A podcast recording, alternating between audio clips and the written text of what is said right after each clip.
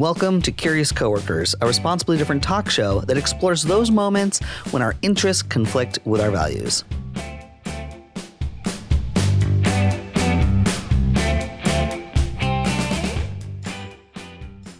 We have a super special episode for you today.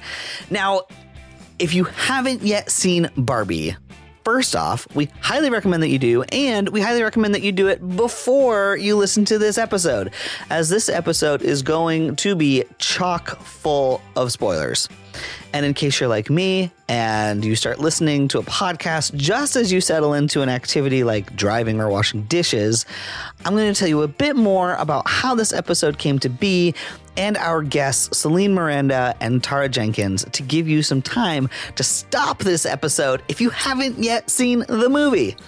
So, last week, Brittany attended a local 1% for the Planet event here in Portland, Maine. 1% for the Planet is a global movement where businesses commit to donating 1% of their annual revenue to environmental causes and initiatives. Think of it like a corporate tax for the environment. Behind it is the 1% for the Planet nonprofit that reviews and certifies those corporate donations and creates learning and connection opportunities for businesses at that 1% for the Planet event, Brittany ran into two of our good friends 1% for the Planet's account manager for Eastern North America, Celine Miranda, and Tara Jenkins, the CEO and founder of Conscious Revolution, a certified B Corp and 1% for the Planet member that helps businesses deepen their commitment to purpose and stakeholder value. The three of them got to chatting about Barbie, and the conversation was so rich, we wanted to continue it here on Curious Coworkers. We hope you enjoy our conversation about one of this summer's biggest hits and its implications for each of us and our society.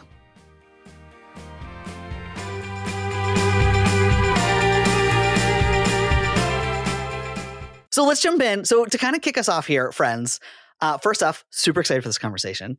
Um, but to kind of like set set the stage here for each of us and kind of like what we're bringing to the table, I would just be curious for each to share kind of what did Barbie mean to you before seeing the movie? And did you have any expectations? Tara, you want to kick us off? Yeah, yeah, sure. So I'd say Barbie is quite nostalgic to me um, before seeing the movie. And in a way of like confusing in, in terms of as I was uh, thinking about it and looking at my old Barbie stuff, which I thankfully still have, and seeing like it all laid out of of the messages of like I had so many things like for the kitchen at the same time that I had like so many glamorous outfits for my, you know, night events um as Barbie and I played with Barbies a lot when I was uh, younger and I did have the whole dream house set up. So the nostalgic piece comes from like I played with Barbies a lot and kind of like imagined things, but I think I imagine things in a very contrived way of what Mattel was feeding to and so I had a lot of suspicion about Barbie, Yes, is how I would leave that before the movie. I don't have that many particular memories of playing with Barbies growing up. It was not one of my most played with toys that I think of my childhood. The few memories I have of Barbie, my so my dad, so it was like me and my sister, and then my dad was single for a minute. My parents were divorced or whatever, and I had this moment where it was like my sister and I in my dad's house, single father, you know, and I grabbed one of my Barbies. I was probably six, and I was going to teach my dad how to braid hair because he didn't know. And so I decided to show him how to braid hair on my Barbie so that he could then braid my hair when I went to school in the morning. And like, that's like one of my earliest memories of Barbie. And then, like, the following memory is then of me cutting off the Barbie's hair because I thought it was too perfect. And I just let, went, grabbed scissors, went into the garage and like cut the hair. And was then I wanted weird short haired Barbie. So like those it was so funny thinking of like these are the like very vivid memories I have as a child of my experience with Barbie. So I think going in the film I was more focused on like the nostalgia and of like I want to kind of get more connected to this Barbie land. I think it's going to activate more memories, perhaps. But um, I was more going in for just like an entertainment side of things, less a like real personal connection. I can resonate with you, Celine, because I would say from my childhood, early 90s, the thing for me with Barbie was the nostalgic mm-hmm. value that Barbie had for me. It taught me at such this like young childhood development age that I need to imagine this like made up world for my toys to be a part of. So I always like I viewed Barbie as this way to like create an outside world that maybe mm. I wanted my life to look like. And a lot of that outside world, Barbie gave me this idea of empowerment. And I don't think I'm alone in thinking this, but maybe I'm the only one here in thinking this, which is why I love conversations with multiple people because we all have diverse backgrounds. But Barbie always like was this polished character that like embodied empowerment to me. So it like one, it taught me that I always had to be polished. Mm, not true. And then two, it always told me that like I can like have these like ambitions of being powerful. But like over the years, Barbie also taught me that like I could push myself to always dream big and pursue my passions. So I do think of Barbie in this like childhood nostalgic way that like developed me into like the empowered mm. person I am mm-hmm. today. Well, that's so interesting to hear, Brittany, because it's so different than how I would describe it. And it makes me curious about like if we were to do our own long-term Barbie study, which I'm not suggesting we are going to do, but would be fun. Um, like the my timeline would have been like early 80s mm-hmm. and your timeline's in the 90s. And what what would have happened with Barbie during that time would have changed because culturally things were changing too. Uh, and so I don't I don't know if I had had the same time frame as you that I would have gotten maybe a similar message. I certainly hope so. Um, but that's really interesting to think about. It was completely different for me. Yeah. I'll also share, I think another memory I had with Barbie.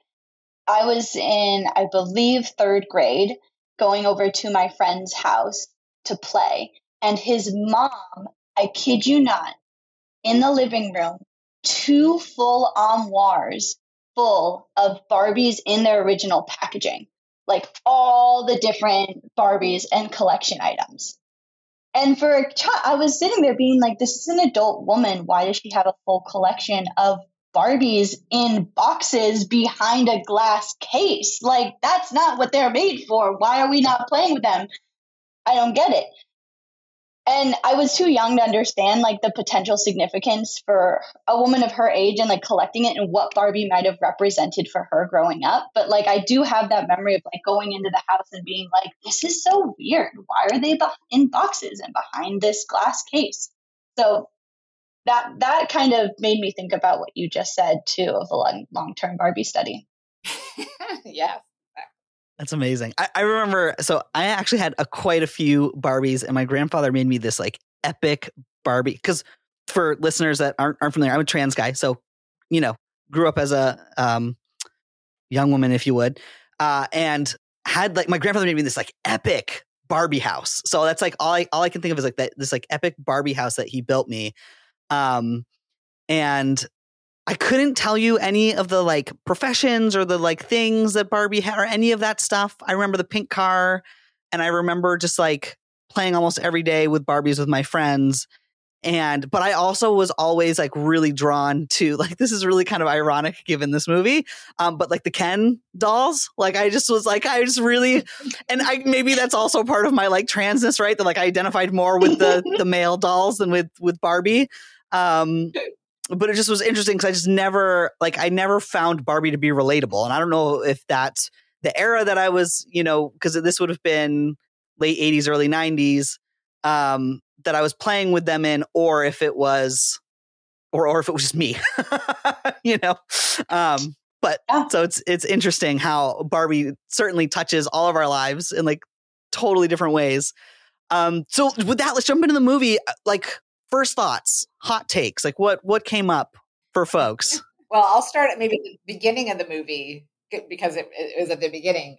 I, I had a little bit of a like mind shift at the beginning in thinking about Barbie's value of how they were describing Ruth, who you know founded Barbie or or created Barbie. I think at this point saying like there this girls played with dolls.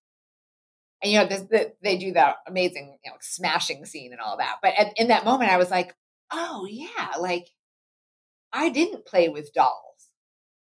I I didn't play the role model of a mother in in most of my playing. I did have Cabbage Patch Kids, which is probably a whole nother podcast to have, but I did have Cabbage Patch Kids for a little period of time. But but more of my playing for sure was Barbie. Um, and so the thing to I, I just like was like, oh, that really is quite a feminist message. It was, I think, corrupted in a lot of ways by the, the people that were leading it at Mattel, but in, at its core, it was a feminist message of like you can be like going back to what Brittany's saying, like the empowerment piece was maybe what Ruth had in mind. Um, and so that was my first like, oh, right off the bat, I got like, hmm, this is something that I'm getting from this than I expected. So I have a hot take, and it kind of goes into like what Ben was saying. Um, but you brought up Ken. Uh, can I just say, like, I don't remember Allan from like quote unquote like real life. Like, I don't remember Allan ever being a, a doll. And like, is that the whole point of the movie to be like Allan was a forgotten character? Like, yeah, I think I think you're right that most people probably didn't remember Allan. Um, I when he was mentioned, I kind of remembered him, but but I, I never had him or played with him, or he was like pretty irrelevant.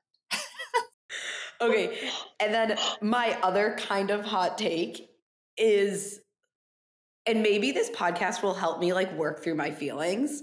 And by the end, I can say that I did like the movie, but right now I'm kind of gonna say I actually didn't love the movie.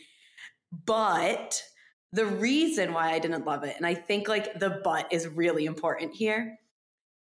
I didn't love the movie because, well, one, I don't like going to the movie theaters. So the fact that I had to go into a theater and like sit near people, like I hate people. Like, so that was hard for me to get over. But I didn't love the movie because traditional movies for me are like an escape from reality. It's like where I go to get out of my head, how I relax. And Barbie was the exact opposite of that. Like Barbie made me think. Barbie made me like sit in my seat and be uncomfortable. And the whole time I was like seriously relating to every little bit of it and I was like this is making me so uncomfortable. Like I was having real childhood trauma coming back up in a movie. And that's why it's like without any context, like I feel very confident saying I did not like that movie. But I didn't like that movie because it challenged me to think deeper about my past in ways that like a therapist would make me like be like, "Oh, well why is that?" So Barbie's my therapist. My god, I love that. Um so I will say I've now seen the movie twice and I still love it. like I I really do. I really I really loved it. I thought it was fun. I mean, give me some existential crisis and a bit of glitter and a and like choreography and I'm I'm happy. I'm so happy. like I was here for every bit of what Greta Gerwig was giving us in the outlandish, the color, the surrealism, the off, the over the topness. I was like, give it to me. I'm a theater girl. Like I've done theater production, so like this is maybe really speaking to me and like I loved having so many of the conversations I have in normal life delivered to me in a platform and through a media that I'm like, I've been in this. This is where I thrive. So I loved being at, kind of separate from you, Brittany, where it's like you didn't enjoy having those conversations brought to I was like, I love having it delivered to me in a media that I understand and like making it fun and funny. And so it just felt like then it became less serious and less daunting. And I can like kind of break it down a little bit more.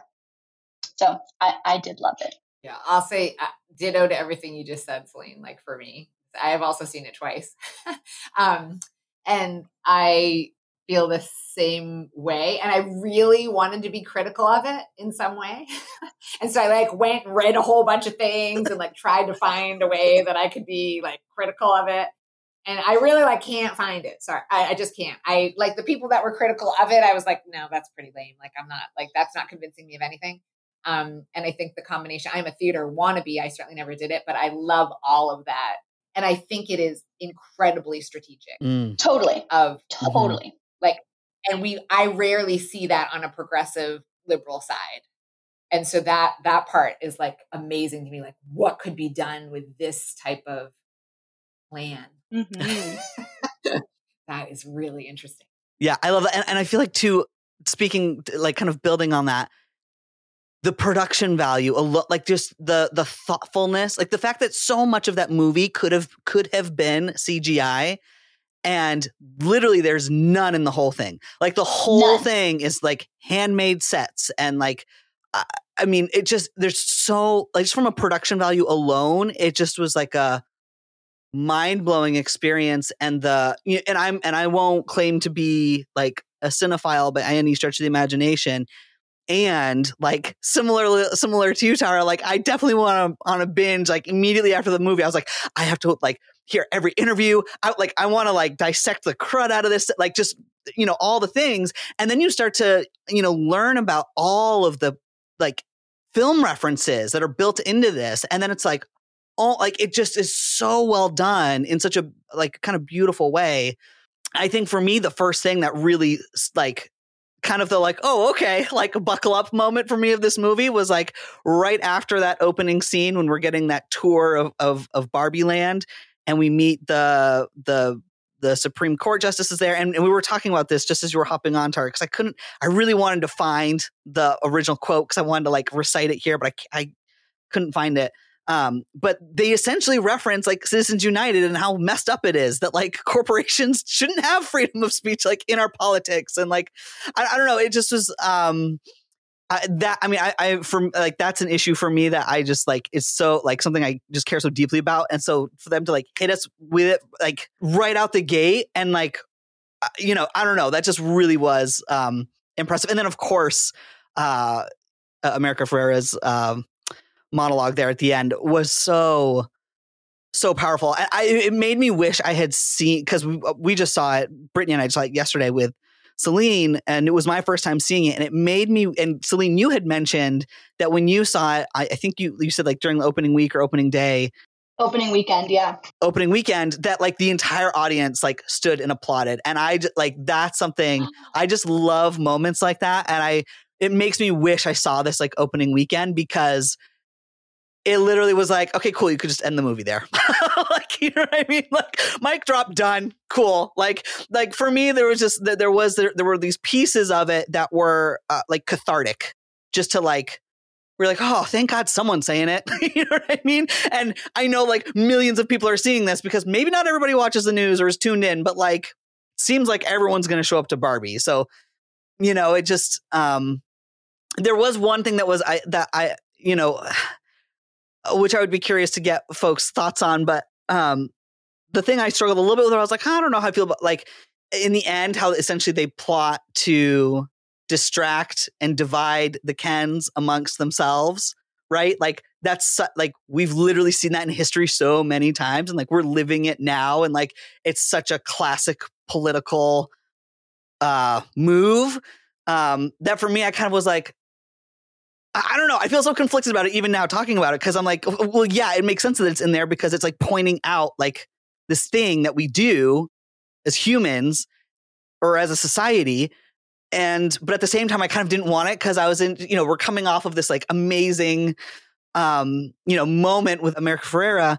And I, I just wanted to like bask in that a little bit before going right back into like mm-hmm. our like actual reality, which is what that felt like for mm-hmm. me.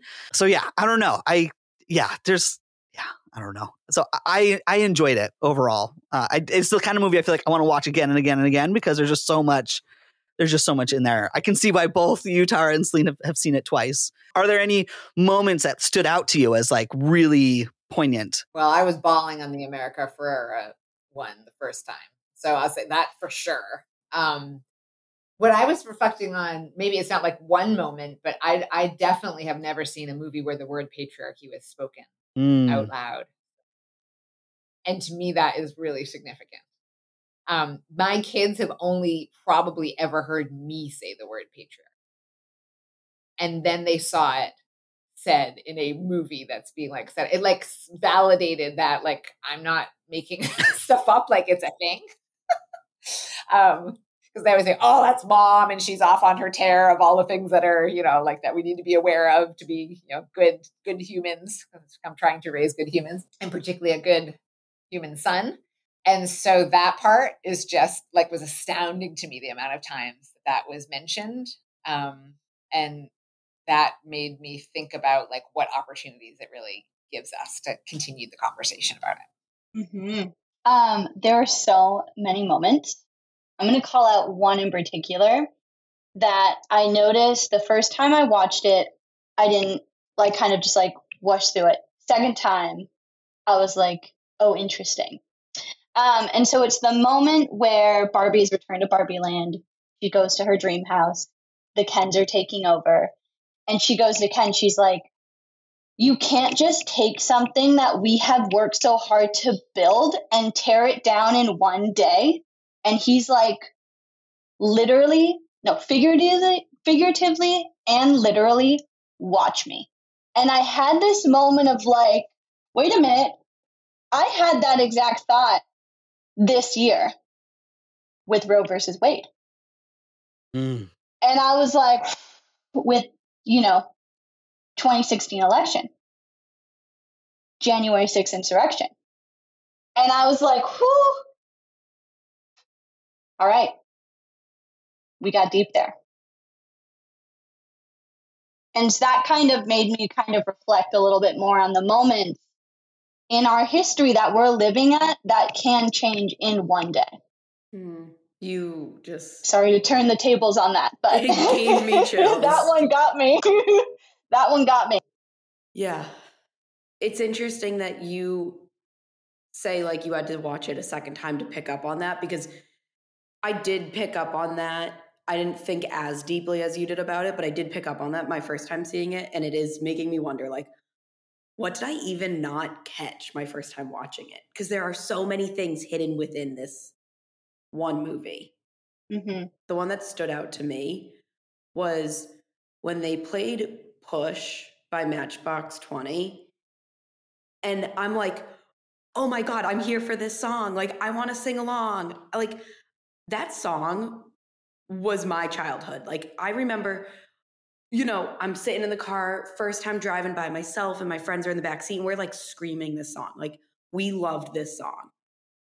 And then I'm like, oh, why are they playing this song right now in this movie? And then I'm like, oh my God, listen to the words of this song. And it's like, how, as a child, did my mother, and not even just my mother, I mean, why did radio stations play this song?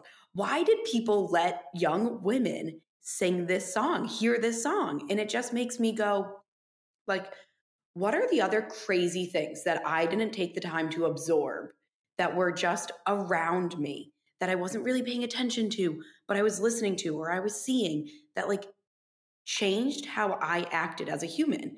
I mean, like, she said, I don't know if I ever have been good enough. Like, that's a horrible line from this song. I want to push you around. I will, I will. I want to push you down. I will, I will. I want to take you for granted. I will. Like, no. No wonder why every single boy on the playground in elementary school is pushing the little girls around. Like, no wonder why the girl is like on the ground crying and she doesn't feel good enough. Like, this was the song that as a child, I screamed at the top of my lungs in like every day lived by. Like, that's the moment that stuck, stood out to me because it took me X amount of years, pretend like I put my age in there. I don't want the world knowing how old I am. But like, it took me X amount of years to figure out that society is the way society is because of songs, art, culture. Like, no wonder why we're messed up. Mm-hmm. Thank you for saying that because I actually had a similar I didn't I don't think because of our different ages, I am 48. um so we I think we have quite a different age gap. I don't know what your age is, Freddie, but um I didn't that wasn't a part of my childhood that song, but I heard that song all the time. I would sing along to the song, like a similar like experience around that. And when they started playing it and I I had the same thing like, oh "My god, that's the lyrics of that song." And I and how insidious this all is that we can be laying and perpetuating it complete even though that is not aligned with our values and have it be pointed out in such a ridiculous way of, of how they displayed that song in the movie. Um, and ben what you were saying is really interesting. I love that you were thinking about it in that way because that's so i didn't think about it but I, I really resonated with what you're saying. But that that's the language and that that's everywhere. And so pervasive and such conditioning that you know women and girls would be singing that song and saying i love this song. Like that's like true like corruption corruption of the mind incredible. Mm. incredible in all the wrong ways though you know? It's like for sure. it well and that's what i mean when like i say i sat there watching this movie and i was so incredibly uncomfortable because that's the moment that like sure that's the one moment of so many moments that stood out to me but so many other things like oh i'm forgetting the scene but like the scene where they're like oh go watch the godfather or however that that scene played out but like i have never seen the godfather nor will i ever see the godfather and stop telling me to go watch the godfather like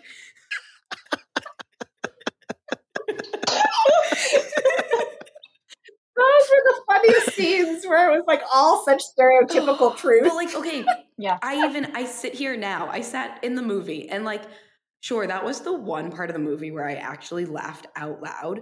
But I laughed out loud because of the deep rooted uncomfortableness that I'm dealing with as it personally relates to people telling me to go watch The Godfather.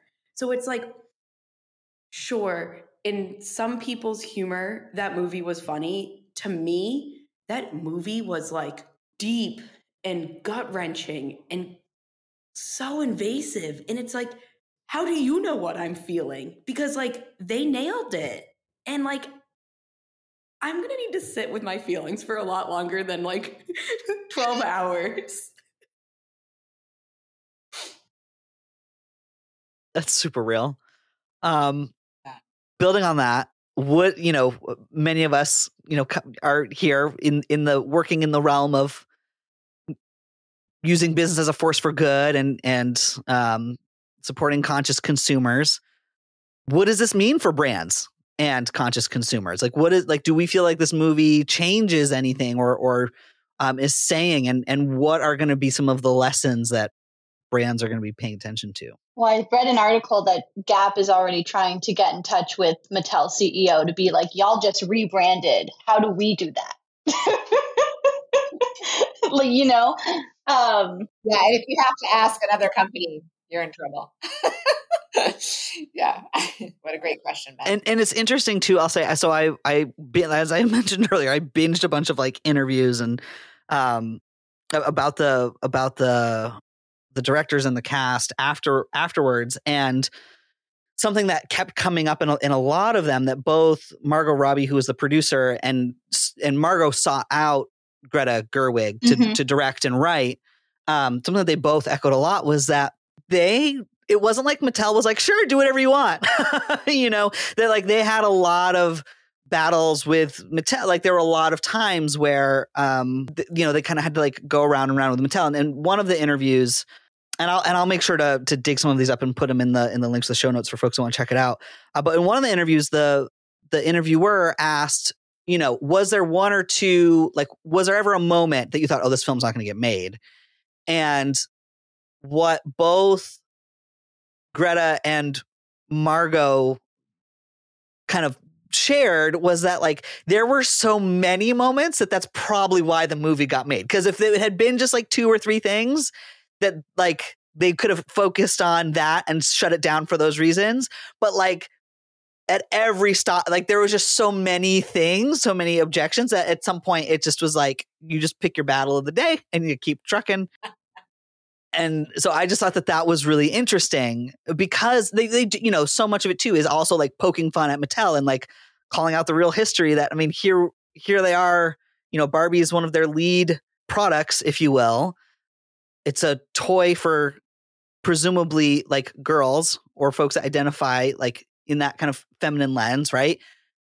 And it's run by men and historic and for the most part has been with the exception of I think like three female CEOs that it doesn't seem like any of them except for um the original uh founder was was there as a woman CEO for more than like 2 years.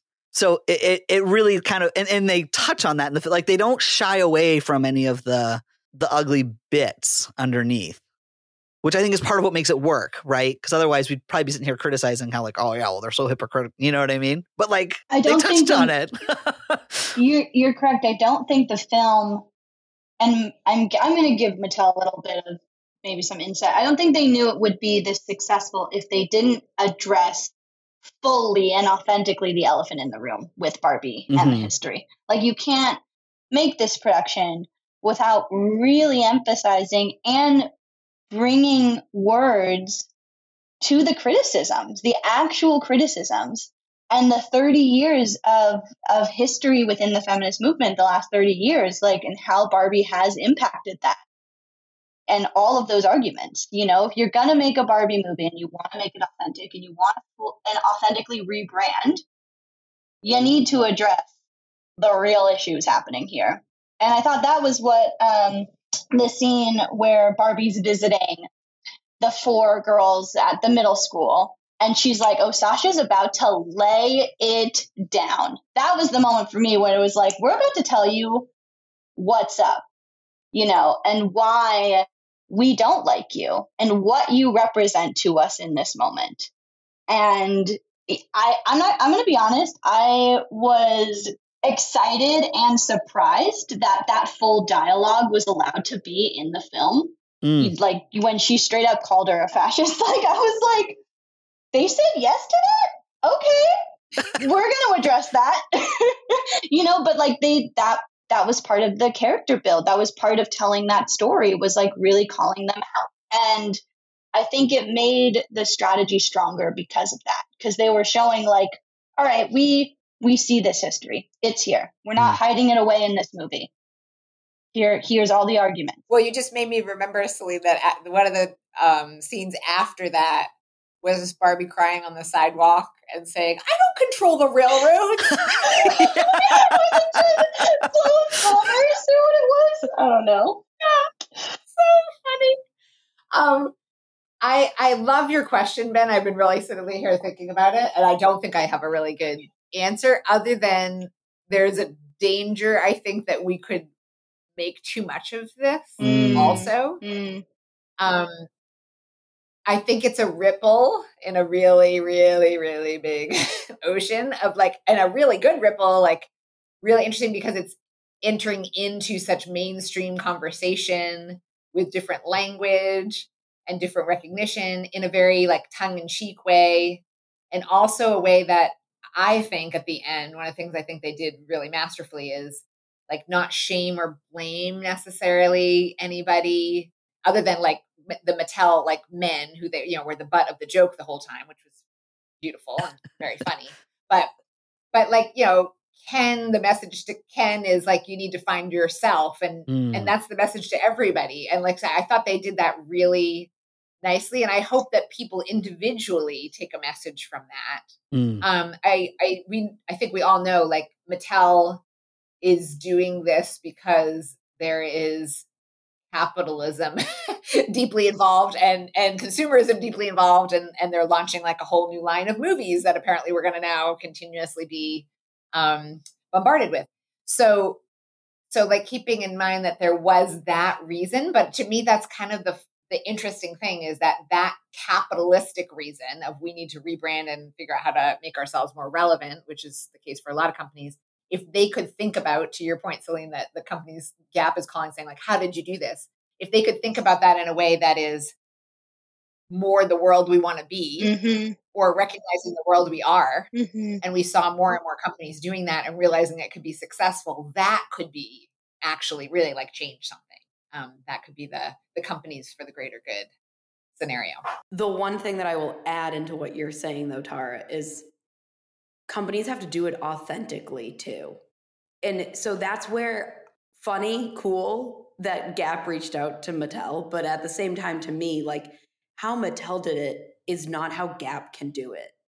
And like to some degree, Mattel is laying the groundwork for hopefully many groups to follow, but nobody else you, i mean not every single company in the world should just go out and make a, bo- a movie about lifestyle of barbie you know like so there's that.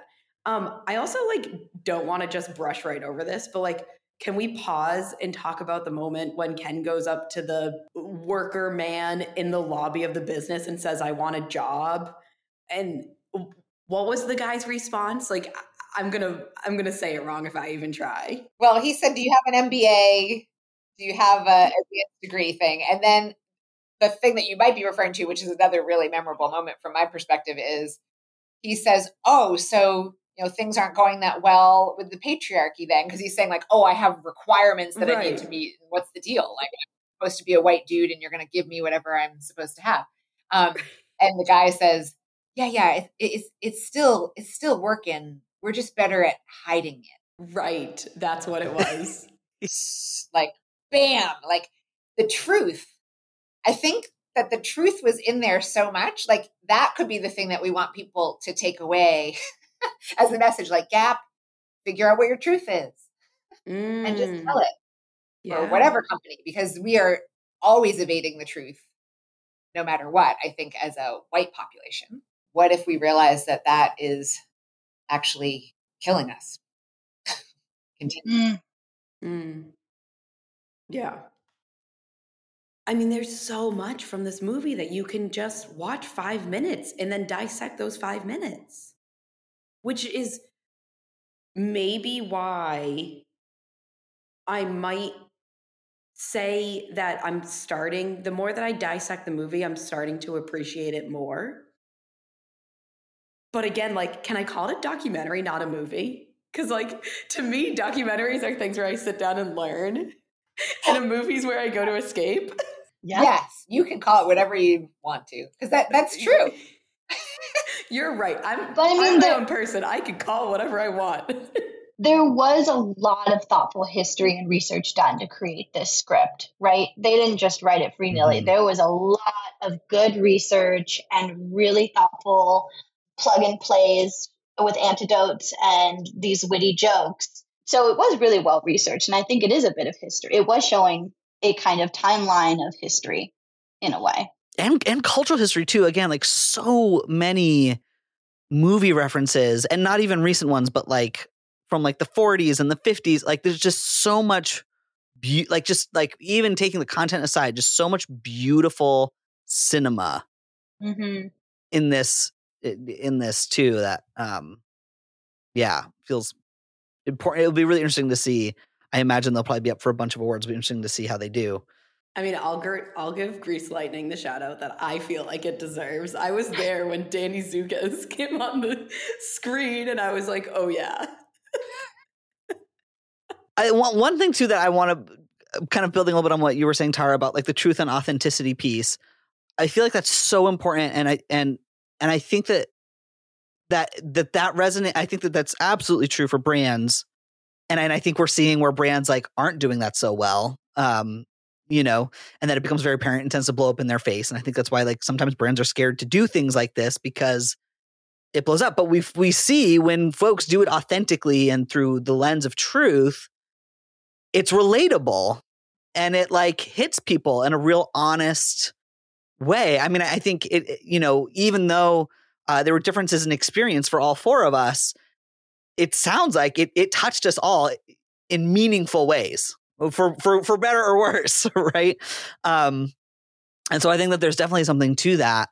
I want to talk about Ken really quick and the, and, and how, how we close with where we leave Ken. Right is this because mo- there's a lot of Ken too that like there, there's like I feel like we could we could probably do a whole other episode just dissecting Ken um and all of that and his his being an accessory and all of these things.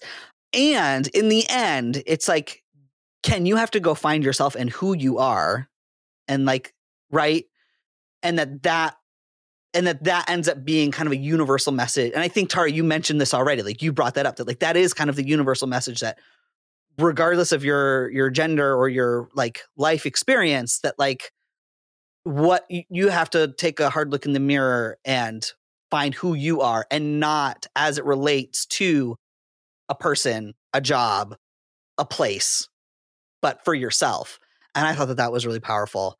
Uh, so my big question, which I I feel like isn't really a question because we've already kind of addressed it, but I'm going to say anyway. Would we say this is a feminist film, and what does the film accomplish in that realm? Oh, such a good question. I have, I mean, I would lean more yes. In particular, because of what I was mentioning before around the amount of exposure, let's say, to think to talking about the patriarchy, which has hmm. um, mm. created the need for us thinking about feminism. Um, so it's almost like a root cause analysis in a way, in a, in a much different way.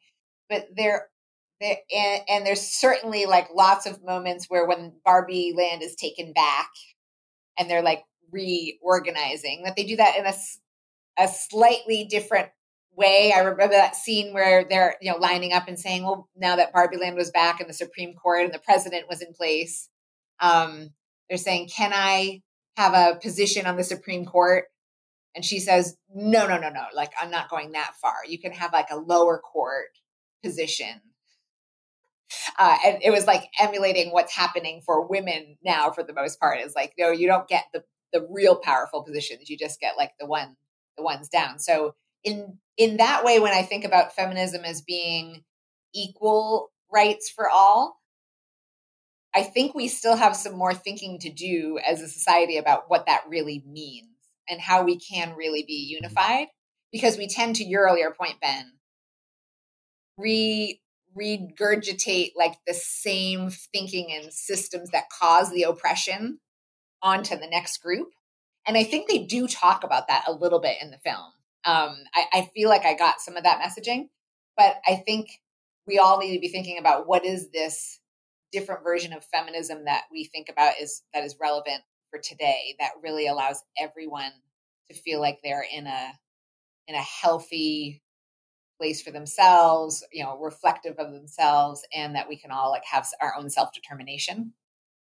And i think some of that gets messy when you're thinking about feminism and patriarchy and all the isms and i hope that we're free from that sometime in my lifetime all of it I have a quick small thing to add, and I think my addition will just be that I do think that this film challenged the traditional gender roles that we see in society.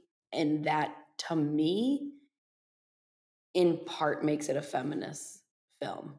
I don't think I saw the film as being designed as a feminist film. I don't think that was its purpose. I think it could be it's one of those things where it's like it could be categorized. That could be part of its identity, maybe one of its titles. But I don't think the purpose and the sole agenda was to be a feminist film. In part because of what you said, Tara, it's almost like feminism, there is so much connotation around that word. And there's so much connotation around this film right? But it's like, do we, if we label it as that one word, are we going to lose any of the subtext and all of the other conversations that the film also brings to light that are really important too? Yeah, that's a really important point I hadn't thought of or considered is that it would be really important not to talk about it as that. Because does that silo it out from specific audience members or from people engaging in the conversation? I think it was in my understanding, the film was trying to create a dialogue and a, and a, and a space that welcomed everyone in to participate without like a very obvious agenda of like, there's sparkle, there's pink, it's nostalgia, Ken is dancing, we are all enough, let's just have a good time without coming in with all of our pre-existing biases or pre-existing like political theories or, or opinions and objectives. But let's just sit and have a conversation in what feels like a potentially safe space. And then that brings everyone into the conversation. Regardless of how you identify gender sexuality you know political party age race just let's just sit and have a good time watch this film and if it sparks conversations within your community that's great to those of you that have done maybe some research after watching the film which I don't do research if you know me. Uh, so I'm not in that group. But as I understand, Barbie didn't, the, the marketing team of this film, Barbie, didn't advertise the film as how it was going to make people feel. And I'm wondering to some degree, like, they must have done that on purpose. And like to the point that Celine was just making, I didn't walk into this film knowing that I was going to sit down and walk out having having all of these like hard, strong conversations and feelings. And it makes me think that Barbie did that on purpose. And I guess I want to be like, why? Well, and it's interesting too because I feel like there's a uh, you know there's there's the marketing engine that is behind this movie and, and pushing it out and like ticket sales, and then there is also the like creative mind and vision of Greta and Margot. And those two and the the goals of those two entities i mean while of course margot and greta want to do well at the box office too i'm sure right? Like let's not you know we don't have to like pretend but like and there's a there's a there's potentially some places where they differ i would imagine i don't know i'm speculating i don't know no i would i would say, and a lot of times too, if we're going back to conscious consumerism, sometimes a brand is very much driven by what is marketable. And they may market themselves mm-hmm. in a certain way that isn't always authentic or true to the company itself. Mm. And and I think uh, Tara, you can you can share with me. I really resonate with brands when I feel like there is an authentic marketing that's actually revealing the truth and the values of that company. That's what speaks to me.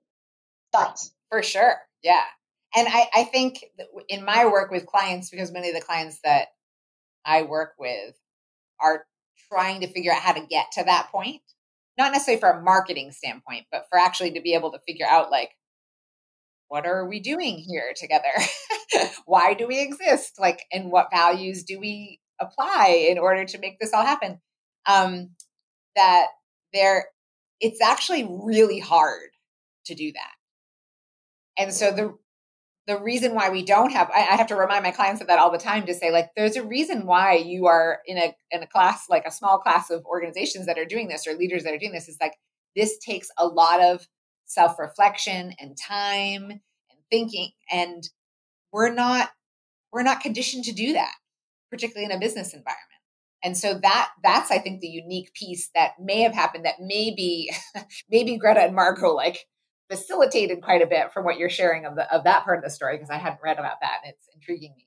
Um, but facilitate a little bit. They they took them through a process of having to do a little of that, which may not have happened otherwise. But what you were saying, Brittany, is so really important because I don't actually know how this was marketed either. I just knew that it was everywhere there wasn't that I saw like anything around like here's what you're going to take away or like any messaging around like you know when when trailers are leading you in a particular direction. It was just more like it's Barbie and so show up. and so I did. And then I was like, what the what the hell is this? I mean, I do remember the first trailer that they released, right? And it's it's the moment where Margot's stepping out of her shoes and she's barefoot and you realize that she's on her heels, right? That was like the first clip of the film that I saw was her stepping out of her heels and everyone was like they did like that was like such a great scene because here she is really embodying Barbie who has only lifted heels. She's stepping out of her shoes and her heels are lifted. So she's wearing heels with lifted feet. Like that's Barbie. And everyone was like, "Oh my gosh, this is this is great." Yeah, and that's such a, like an innocuous like uh innocent part of the movie comparatively. Right. but we were all already lured in like, "Oh my god, they're like showing that she can't put her feet down." but then it becomes like a big part of the film, right? Mm-hmm. Because that flat feet was what set off her whole agenda. Was like, oh my gosh, flat feet means that I'm having an existential crisis and I need to figure this out. Well, and then that ending scene right before, well, I won't in case people, but there there is another reference to it at the end. this whole where, this whole podcast is a spoiler. Oh, true. Okay. made it this far and they've never seen the movie. Yeah, they're screwed. Um, yeah, when she she gets out of the car to go into what I think they are trying to make because I thought it was like a job interview. But she's going and, and she has her pink Birkenstocks on, like the most flat footed shoe you could have. And there's like another reference right from the beginning of the film to the end of like the feet and the symbolism of the feet. And then she goes on it's a gynecology appointment. That's so funny. I it's just so funny but like what a way to again like end the film because it was like I even though the entire movie was hard, gut-wrenching, challenging, harder than a therapist appointment. like I ended the movie laughing. That to me was like probably the funniest scene of the whole movie. Like funny funny. Like I'm actually laughing because I think it's funny, not laughing because I'm awkward. And that to me was like, okay, the movie was good. It was worth it. And like to my whole thing, like, yes, I will absolutely recommend this movie to everybody that I know. Whether you agree with my values or you don't agree with my values, because watching this movie is going to challenge the way that you think. And I would love to have a conversation with you after you've seen it and you have like had these deep thoughts. But like the same way that I walked into this movie having really no idea what I'm walking into, I kind of did think I was walking into like sparkles and dance parties the whole time. And I was like, wait, why am I going and watching this movie? I'm not a girly girl. I don't like sparkles. I think I'm going to refrain from telling people what they're walking into until they have seen it.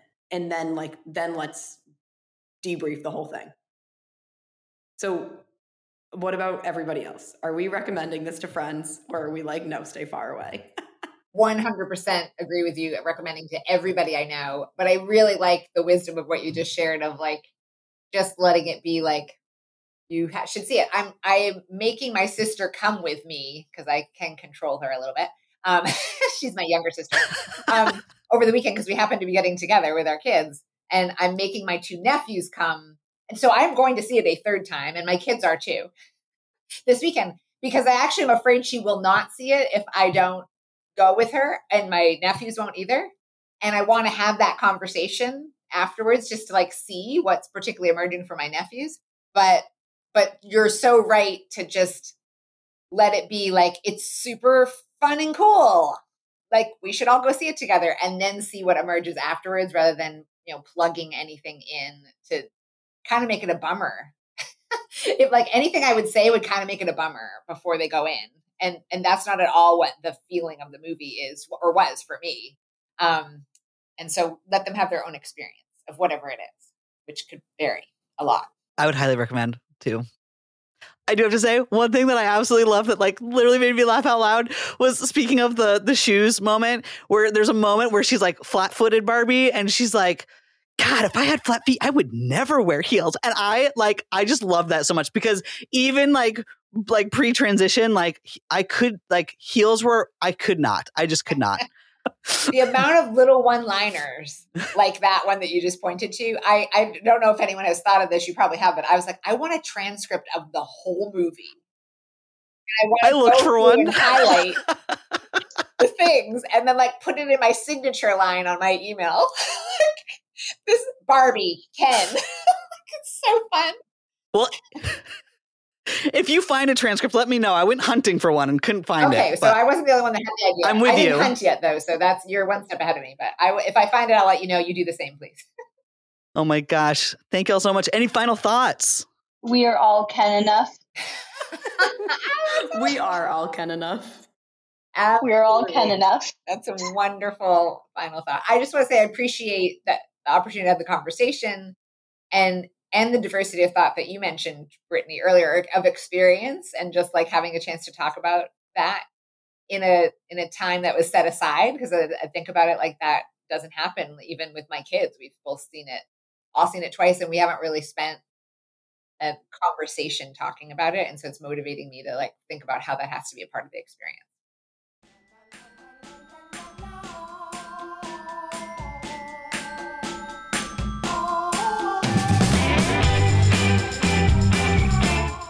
And there is so much more in this movie to discuss. We chatted with Tara and Celine for an hour, and we all agreed we easily could have continued for another hour. I know even after our conversation, I had so many more thoughts about this movie, the symbolism in it, and questions as well. So I did some more research and wrote a blog post about it. If you're as interested in Barbie and this moment in time as we are, I highly recommend you check it out. Also, we've had both Celine and Tara on Responsibly Different before. Celine was on with us sharing about 1% for the planet, and Tara was on explaining the difference between B Corp certification and benefit corporations. We'll link to both of those episodes for you in the show notes, along with a link to the blog post, which is also where you'll be able to find links to some of the articles referenced in this episode.